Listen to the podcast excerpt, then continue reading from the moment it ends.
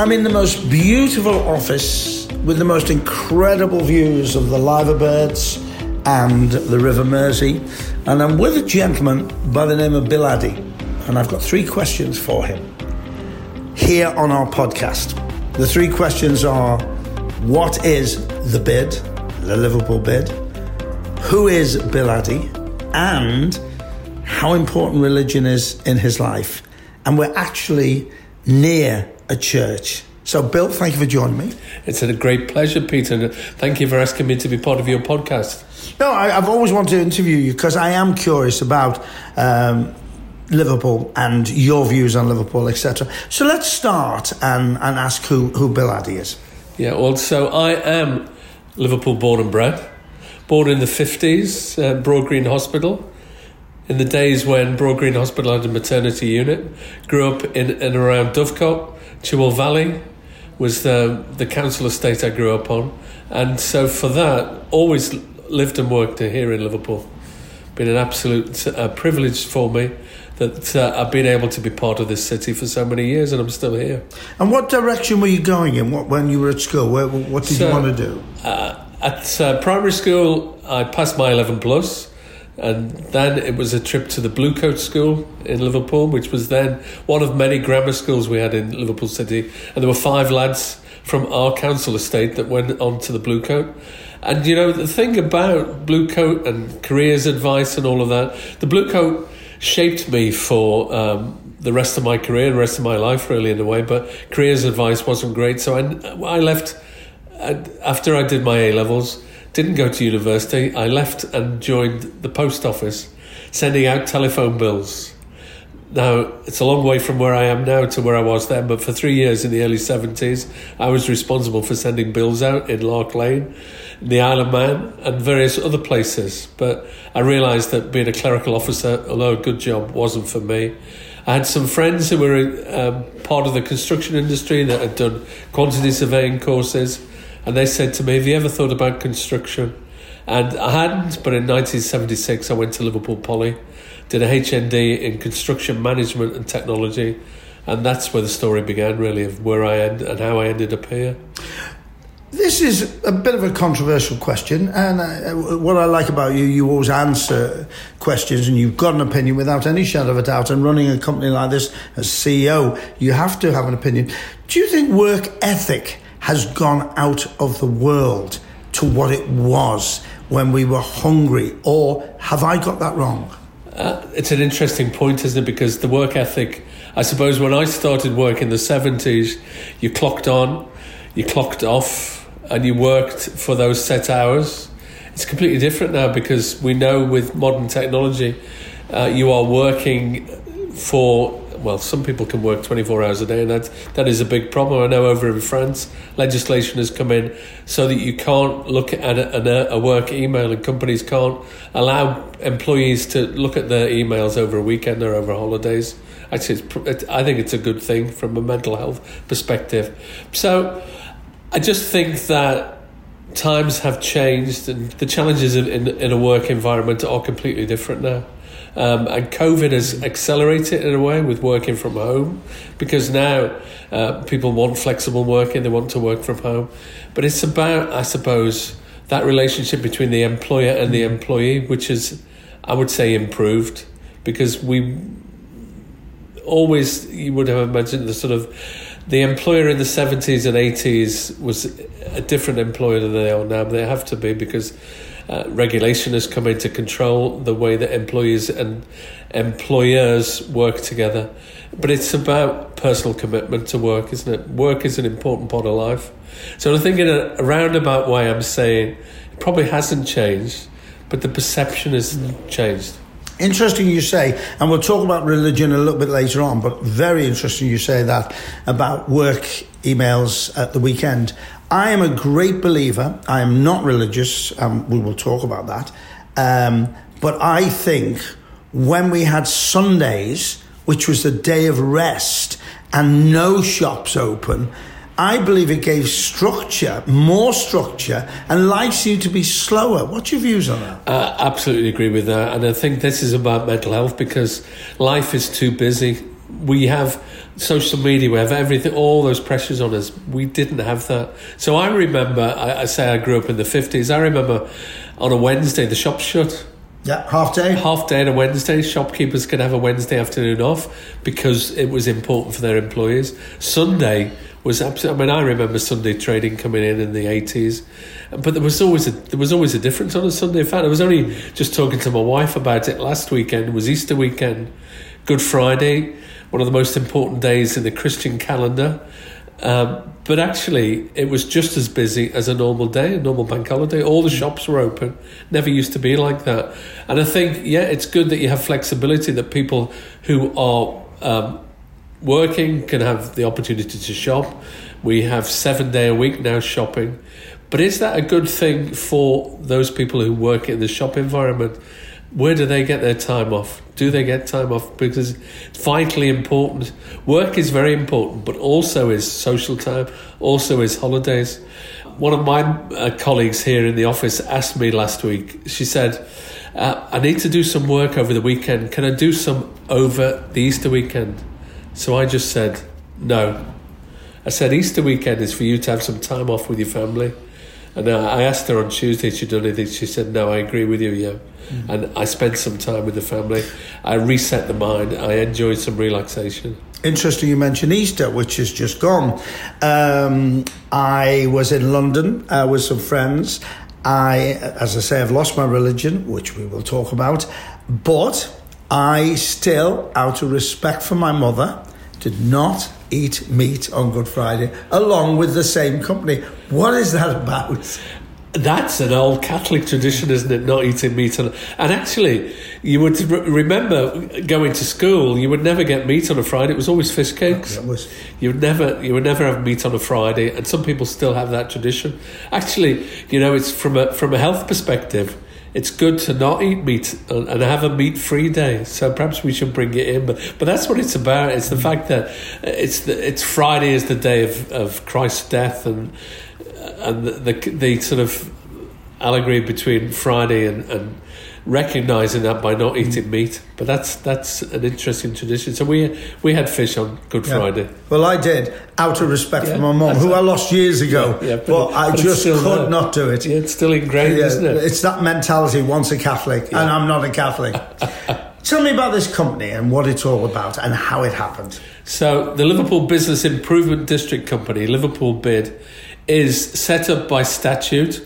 So I always tell the story from about business improvement districts of the two guys, the two businessmen in Canada in the seventies, in a place called Bloor Village, Toronto, when the new super mile was, and, and shopping district was entered into Toronto. The, their district was falling down a little bit.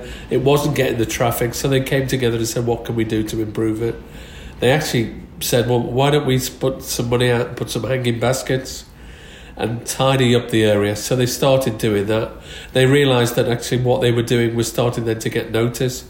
They then spoke to the local mayor and said, it'd be a good idea if all the businesses in this street did the same. How could we do that? And the idea of a business alliance came into being. So the business alliance movement grew in from North America in the seventies to the, the end of the twentieth century, so the late nineties. The Labour government came into being. They were looking at raising additional monies for towns and cities to improve the local area. They looked at the model in North America and came up with the legislation that came into being two thousand four, and it's called the Business Improvement District Regulations England two thousand four. That allows businesses to come together to to put a business plan forward, to go out to vote, and if the vote is Uh, one by number and rateable value, that business improvement district comes into being for five years, and the businesses within that district then are levied by the business improvement district. They raise a levy, and it's then spent in the way that the business wants it to be delivered. So here in Liverpool, the first one came into being in November two thousand three, so it's twenty years old this year. First one was a pilot for two years. Very much centred on St John's Centre, which is the shopping centre in Liverpool, and Church Street, which was the prime retail street in Liverpool. Now the retail in Liverpool is completely different, but think back just twenty years, there was no Liverpool One. Church Street was the main street. St John's Centre was, was, was busy. I mean, it's still very busy now, but that's what they did. And they came together and spent money on additional security, additional safety, cleansing, Christmas lights, animation. And since then, we have expanded the area. So now we have three business improvement districts that we manage, but three specific business improvement districts. One of them is the retail and leisure, which is just going through a renewal at the moment. And as we speak, I'm just waiting for the result um, of that ballot, which will say that we'll be in place from twenty twenty-three to twenty-eight, delivering about five million pounds of investment from private sector into the city centre. We have our culture and commerce bid, which is uh, the whole of the waterfront, the whole of the commercial district that we're sitting in here, and then all the way up to the Empire and Lime Street at the north end of the town centre. And then, um, so the retail and leisure ballot has, has expanded and will include Hope Street. And then the other new phenomena that we have is an accommodation bid. So that's all the hotels coming together. And all of those hotels will be delivering a levy based on uh, a percentage of rateable value to support destination marketing and to support something called business subvention. Subvention is the money that is paid to the conference organisers when they come to a city. So your listeners will know about the Arena and Convention Centre in Liverpool, or those certainly here in Liverpool. Elsewhere in the country, they'll know that we're getting Eurovision. Because uh, if they don't know, Eurovision is coming to Liverpool in, in a month's time. I don't know where they've been, but Liverpool is hosting Eurovision partly because we have an arena and convention centre, and because of that, that came in and it was delivered and developed by the City Council. But the City Council used to put one and a half million pounds of subvention monies, the money that supports those conferences coming here. That's no longer available. We know um, that public sector finances are in a difficult place, so the private sector is stepping up. So that's what we do. That's what business improvement districts are. They are business organisations, but they're not they're not something you can join. If you if you are in the boundary of the bid area, you have to pay the levy. It's a statutory levy. You have to. You have to pay the levy. So it's not a membership organisation. So then, so do you work for the government or do you? No, no, we're a private company.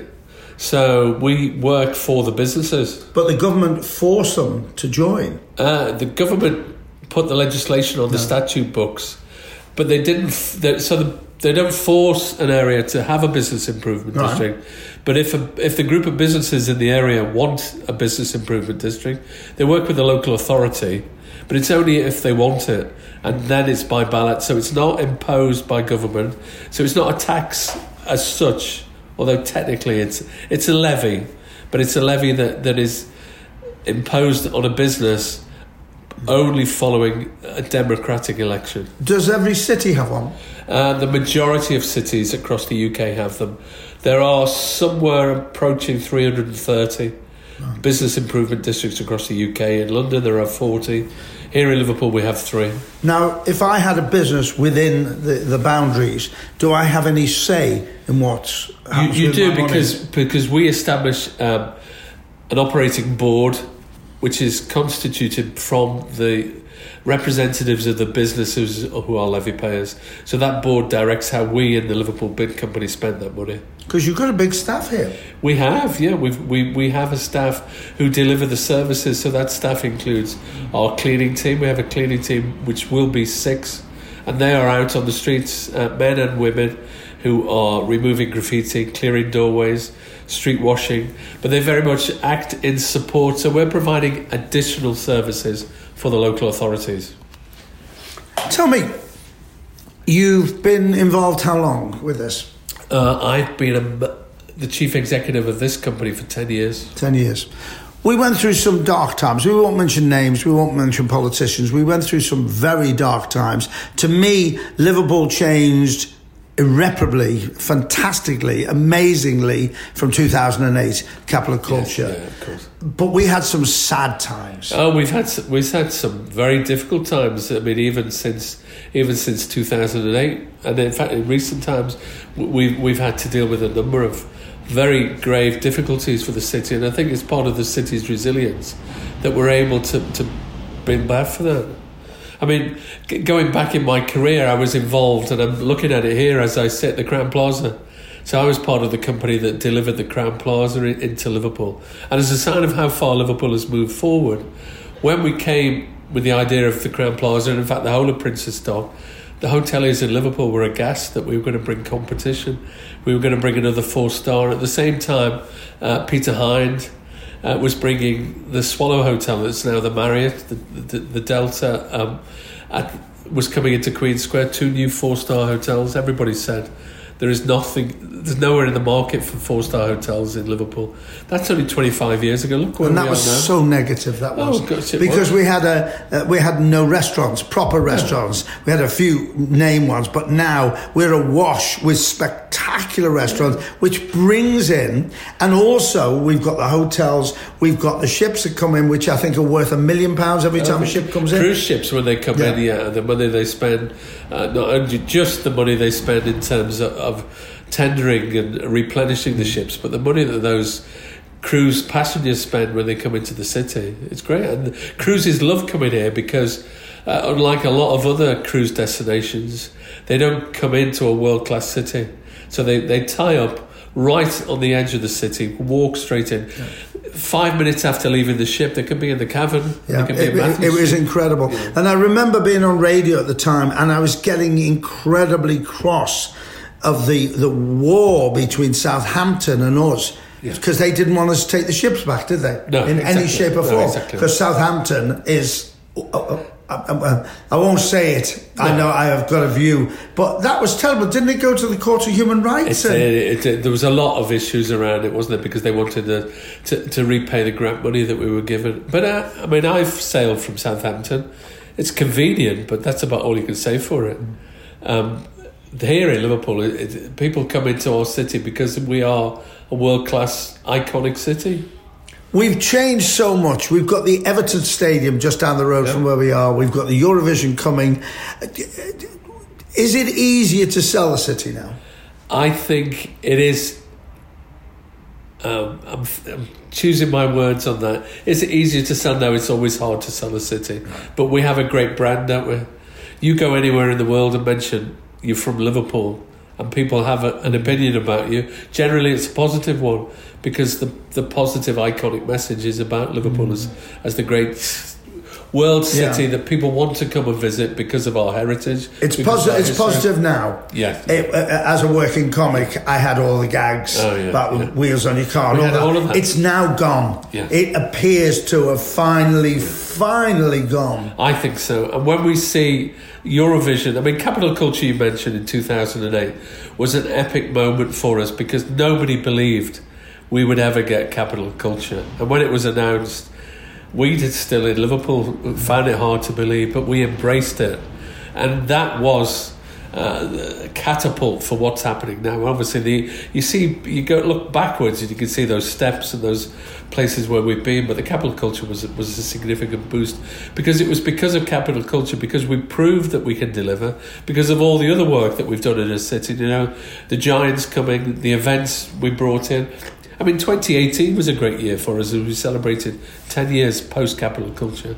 All of those were the parts of the, the jigsaw that allowed us to bid for uh, Eurovision. And Eurovision will again be our capital, for this generation, the Capital Culture moment, but it'll be a completely different moment, because over a two-week period we'll be on the world stage, particularly the fact that we've embraced it, not just as Eurovision, but because we are that open, welcoming city. We've embraced the Ukrainian connection, and we absolutely will be celebrating Ukraine. So I know Putin will not be happy when he sees Ukraine put on that world stage in an even more glorious way, and we will do it, because Liverpool will do that. That will that will shift people's perceptions of us. And going back to your point, we've got rid of all those those Scouser calm down moments. We're, we're now seeing it again as that proper uh, world-class city. I mean, you mentioned earlier just about Gaucho and Hawksmoor, and, and but Gaucho has come into a building that was built as the extension to the Bank of Liverpool. This city at the end of the nineteenth century and the early twentieth century was one of the most glorious cities in the world. Um, and because of that, we're, we're coming in. I mean, I I, I spoke in, in a conference in Mipham recently about the, the Liverpool waterfront, and I was wondering how to start it. So I read a quote from Herman Melville. Herman Melville, who wrote Moby Dick, sailed into Liverpool on a sailing ship in eighteen forty, and he wrote a fantastic piece about the glittering jewels of the Liverpool docks. And he was only used to um, the shanty and shambles of New York, he talked, and he described Liverpool. It's a book, uh, Redburn, Redburn, His First Voyage, I think it's called, worth looking at, Herman Melville. So you just told me that, and while you were talking about that, where I'm sitting now, when I was eighteen, I was on the Empress of Canada, and we actually joined the ship down at Bootle, then brought the ship up here, and then the passengers got on. So I have just, my head's just exploded. And to me, I've travelled the world a couple of times, to me, our waterfront is one of the most recognisable in the world, and the magic when we arrived back from Canada on the trip, I, everyone dropped. We just stopped doing work and went on deck. Yeah, it's brilliant, isn't it? In fact, my uncle, interestingly enough, was also on the Empress of Canada, um, and I remember coming to see him in the sixties and then coming off the ship, and and then uh, you see that the, the line is tied up here. But this waterfront was tremendous, I mean, it, and it is.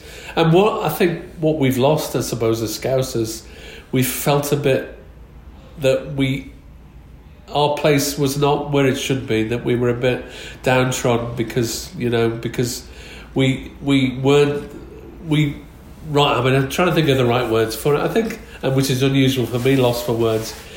We were a bit unsure of ourselves. Mm. Very much unsure of ourselves. Now we've got our swagger back in a way, but it's, I say that in a way, we're not being cocky about it. No, no, no. We're being yeah. positive about it. We are a, a, a city, and as we come from Liverpool, um, to be honest, we often take it for granted, but it is such a mind-blowing city. It's wonderful.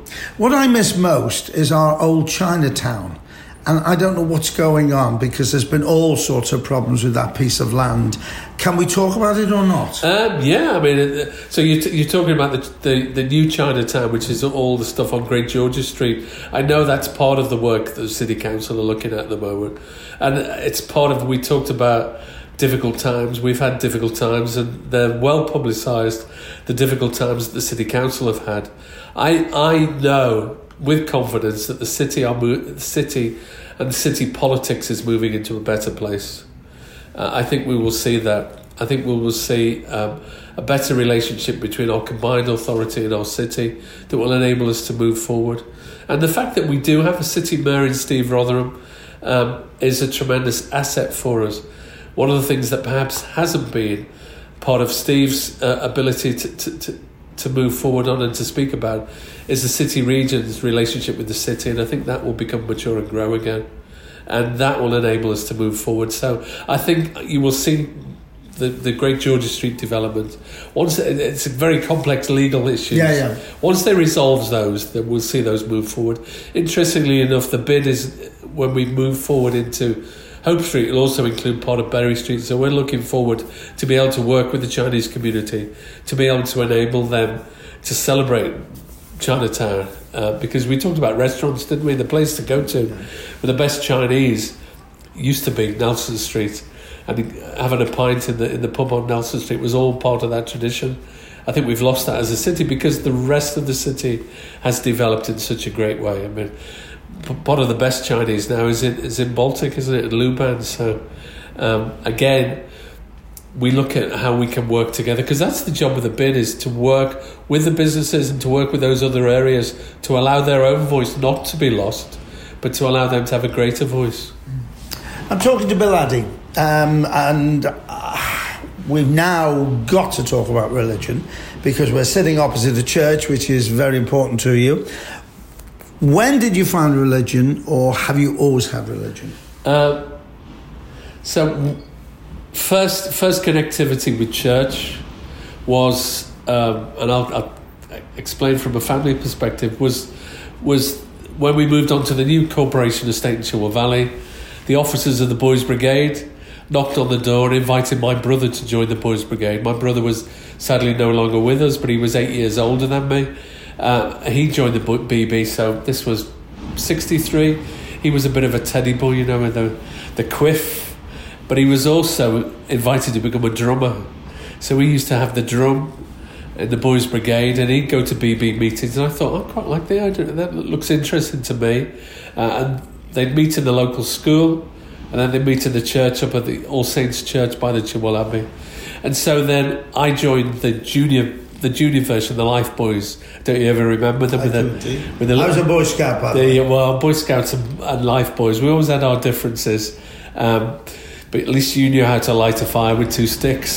um, we had... Um, so I joined the Life Boys. Life Boys was associated, and still is, the Boys Brigade, a Christian organisation.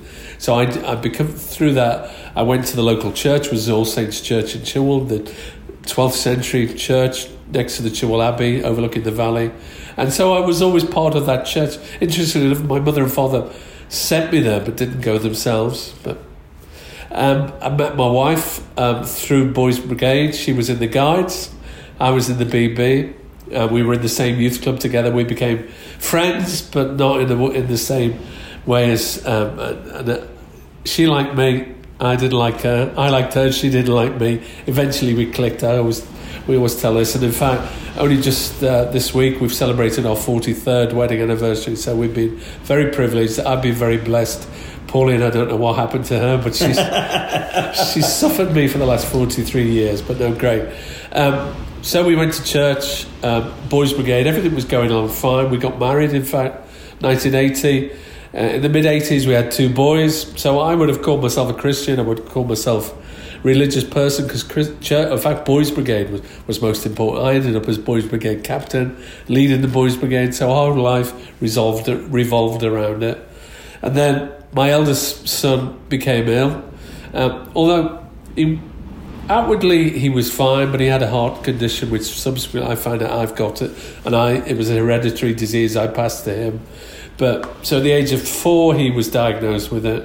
And I went through this bargaining with God, challenging God, saying, if you will help my son to overcome his, his illness, I'll commit to whatever. You know, and it's that type of, you don't bargain with God, because that, I found that out later. But anyway, my son died when he was ten. And so from that point of view, I walked away from church completely. Uh, because I couldn't believe that this loving God who I'd, I'd, I'd worshipped, who um, I'd prayed to, had allowed my son to die. And I understand that um, perspective now, but um, Pauline continued to go to church. Jonathan was still, uh, our, our youngest son, who's now in his mid-thirties, would still go to church with Pauline, and it was important for them. But I used to go off for other things on a Sunday morning. I'd go for golf practice. Didn't improve my golf in any way at all, but it was something other than going to church because I couldn't stand it. Uh, but slowly, I suppose, I, I was able to, to, to reconnect and, and resolve the issues. There were a number of steps to that, but there was one particularly where I went up into, I went to Scotland on, on a family ski week, and a, a place that's very special for me and for the family. Um, in the Cairn, near Cairngorms in the in the Highlands, and it was at that place that, that I really came back to faith in, because I realised that in the midst of, and I'm getting emotional now, still getting emotional after all these years, in the midst of all this pain, I realised that actually God wasn't outside on the outside of it. It was in the middle, and He was in the middle through the people that were alongside me, through the people that came and supported me, and I realised that actually in the midst of all the mess in the world, God is God doesn't cause it, but God is there supporting, God is there enabling, and He puts people into those positions, and he and he and that's where I came back to faith, and became a priest.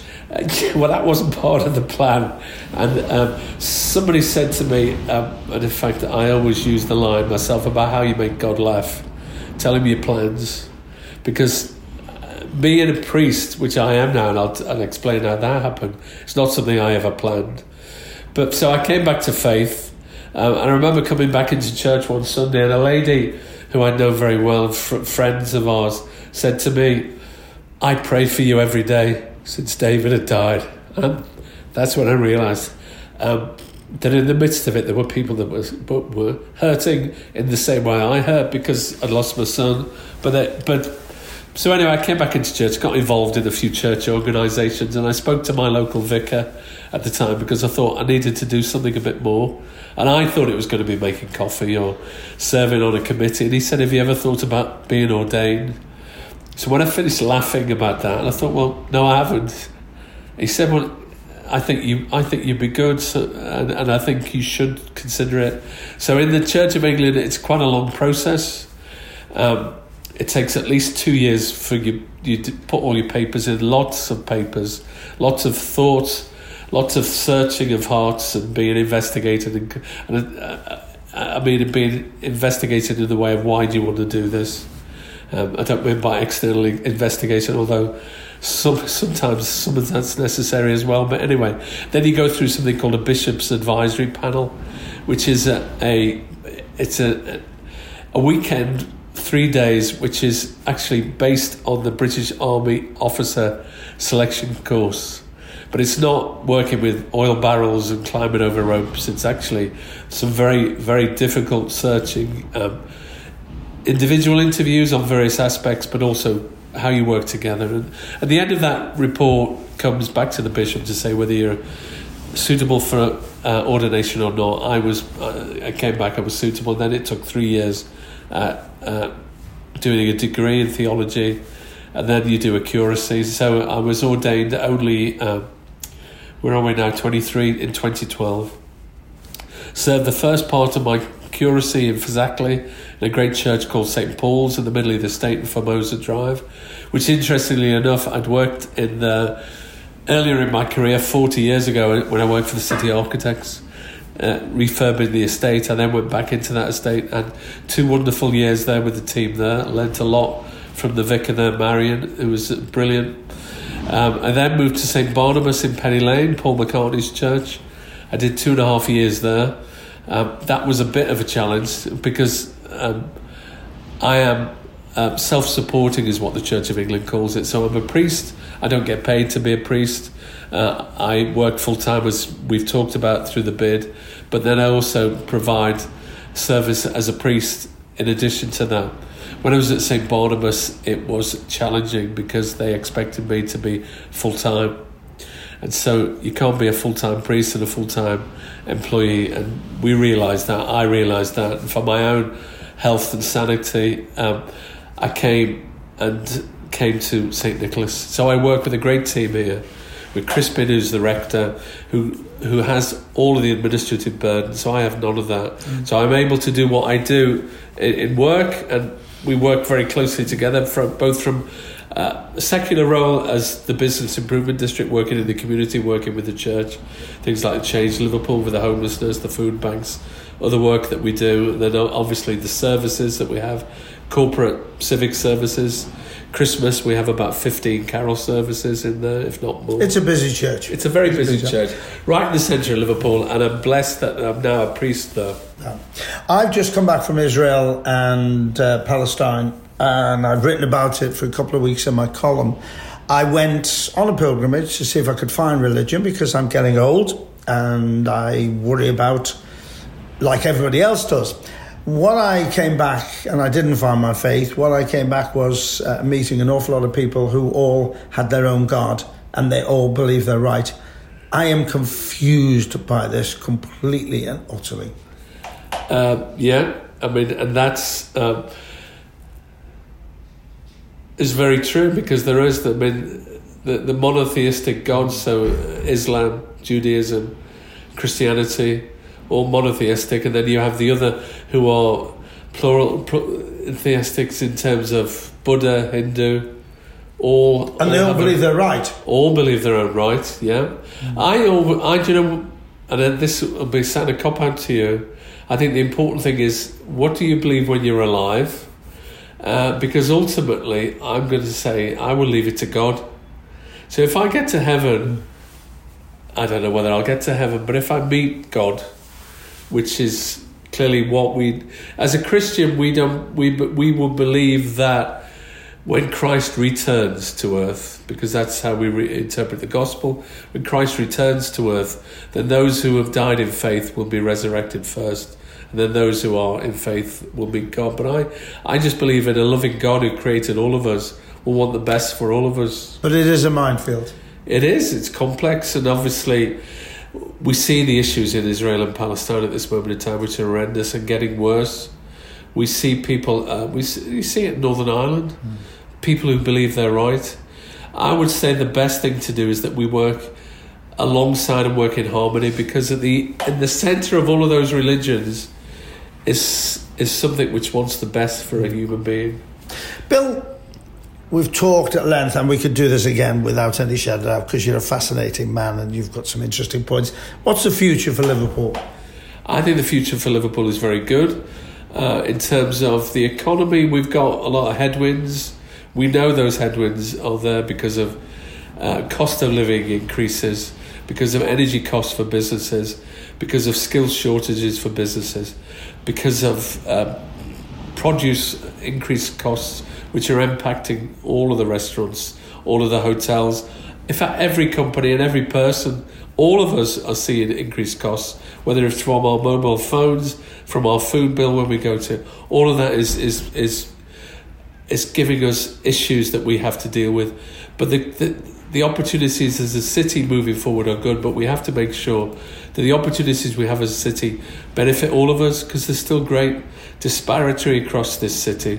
There are areas of the city, we talked about Everton Stadium.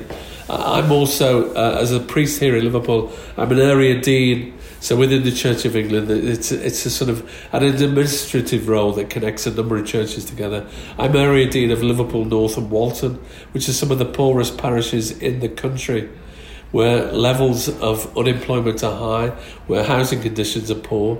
And so we need, as a city, to be able to bring that benefit of the city centre's growth to all areas by jobs, good well-paid jobs, good housing, all the issues that we as a city wish to address, but we also need government to address some of that. So politics needs to resolve, and there are a lot of turmoils, but the most important thing, I think, is for the people of Liverpool to work together.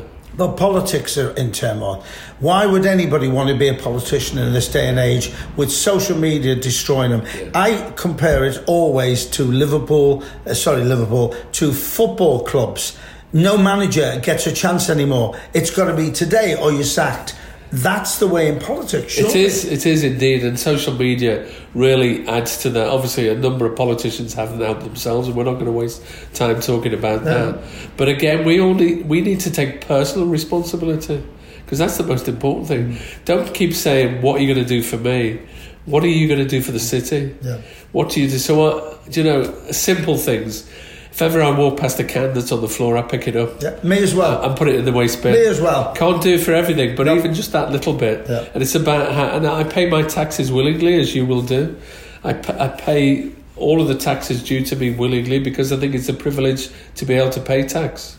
Yeah. And that's something that we need to think about, how we, how we employ that, um, the mindset that, that talks about how we work together, how we connect together. I think people also, and this is this is another hour talk, so we can't talk about this, but I think also we've had a pandemic, end of story, and there is no money in the pot because everybody got furloughed. Well, I was one of the two and a half million that didn't get furloughed. That's another story. But people keep forgetting and expect everything to be there. They do. It's this big government, isn't it, that we expect government to deliver everything. Government can only deliver what we pay for. And we have a National Health Service, which is amazing. But actually, um, do we really realise that the taxes we go in, then pay for that, and we deliver? Can we afford it moving forward? We have to afford it, because it's the sick and the vulnerable. And those people on the margins of society that we need to help most, most that we can do. But again, it's about... Um, realising that, that the government is the government we put in place, it's, mm. but we shouldn't keep asking them. Uh, growing government, it's about taking initiative ourselves. To finish off, are you excited about the Eurovision? Yeah, but I love Eurovision, and we've we've always had Eurovision parties at home. I remember a few years ago we we do all the scoring. I mean, it's always great, wasn't it, to watch And uh, you talk about politi- politics and international politics, how the different uh, blocks of the countries vote for each other. We always know Bulgaria vote for Albania, but they don't vote for Greece. And we know, don't we, who Serbia will vote for. And we always know that Malta give generally still give U K twelve points because they remember what we did in the Second World War. But um, I think... what was tremendous, obviously, wasn't it, last year, that Sam Ryder and the B B C took Eurovision seriously. And we could argue to a certain extent that it was the B B C through Terry Wogan, Terry Wogan, may he rest in peace, God bless him and all of that, but he was the one that took and made it the comedy version of the, with his comments, which were hilarious, but actually got a mindset that saying Eurovision wasn't serious. Eurovision, if you came in in... In in um, nineteen fifty-four, was it sixty-seven? nineteen fifty-five, and it came out of the same movement as things like, I mean, the U N, the the um, Edinburgh Tattoo. It was post Europe, post Second World War, bringing countries together, and that's what Eurovision was about about bringing European countries together through a very serious competition. It was a serious competition that was previously held in Italy. And it was a way of bringing people together. I mean, I remember Pearl Carr and Teddy Johnson. You possibly do as well. I do indeed. K- don't forget Katie Boyle. Oh, well, Katie. And Clodagh uh, Roger, Clodagh uh, Rogers with Jack in the Box. Well, you see, yeah. yeah I mean, I grew up, I remember Katie Boyle with interest. Yes. As a teenager. Beautiful, beautiful lady. Beautiful lady, Katie Boyle. And, and the way she spoke and yeah. instantly... Yeah. was able to, to to speak in French and other languages. Exciting. It was exotic, um, brilliant for yeah, us. Great time. And I've, I'm, I'll make a prediction. It doesn't matter how bad it is. I'm sure that Ukraine's going to win. Yeah, and Ukraine should win, couldn't it? Because in all seriousness... even if it's the worst song. Even if it's the worst on song. On this earth. Yeah, and actually, the one that won last year was good, and they're going to be yeah. performing. Yeah. So they're performing just on, on the village here in the Pierhead. And that's going to be a tremendous show. And, and you know, it's, it is, when you see what's happening in Ukraine, and, and God God willing that, that um, uh, Ukraine will be able to overpower Russia. Because it's one man, yeah, it's Putin, it's one Putin. man yeah. on the biggest ego in the it world. Is. Yeah, it is yeah. indeed. And that's what we need to to stand up to that. So it would be a great opportunity. Yeah. The cultural programme and all of that. It will just be a brilliant time to be in Liverpool. Bill Addy, thank you very much. Thank you, Pete. Thank you so much for joining us on our podcast. Why not subscribe? You know it's free. So join us and tell your friends. It's great going on walks and doing whatever you want to do and then putting Pete Price on. We've got a back catalogue of over one hundred interviews. Join us. Subscribe. It's free.